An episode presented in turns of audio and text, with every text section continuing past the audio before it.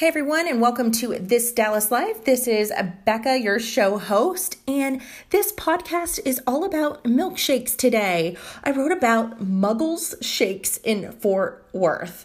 Muggles Shakes on Fort Worth is over on Sage Meadow Trail. It is all the rage right now. For those of you, I'm only going to be speaking to those of you who want that perfect Instagram shot. This place you guys have got to go to. If you're in Dallas, if you're in Plano, you're McKinney, you're going to get in the car, and you get your girlfriends, need to get your guy friends and road trip over there. They make the most amazing shakes, Instagram worthy unicorn shakes that everyone loves. They are packed with froyo, they are packed with whipped cream, cookies, candy, marshmallows. They're pretty crazy, pretty cool, and it's called Muggle Shakes. It's in Fort Worth. I'm going to put the link in the show notes so you can go see the pictures for yourself. All right, you guys, make it a great one. Bye.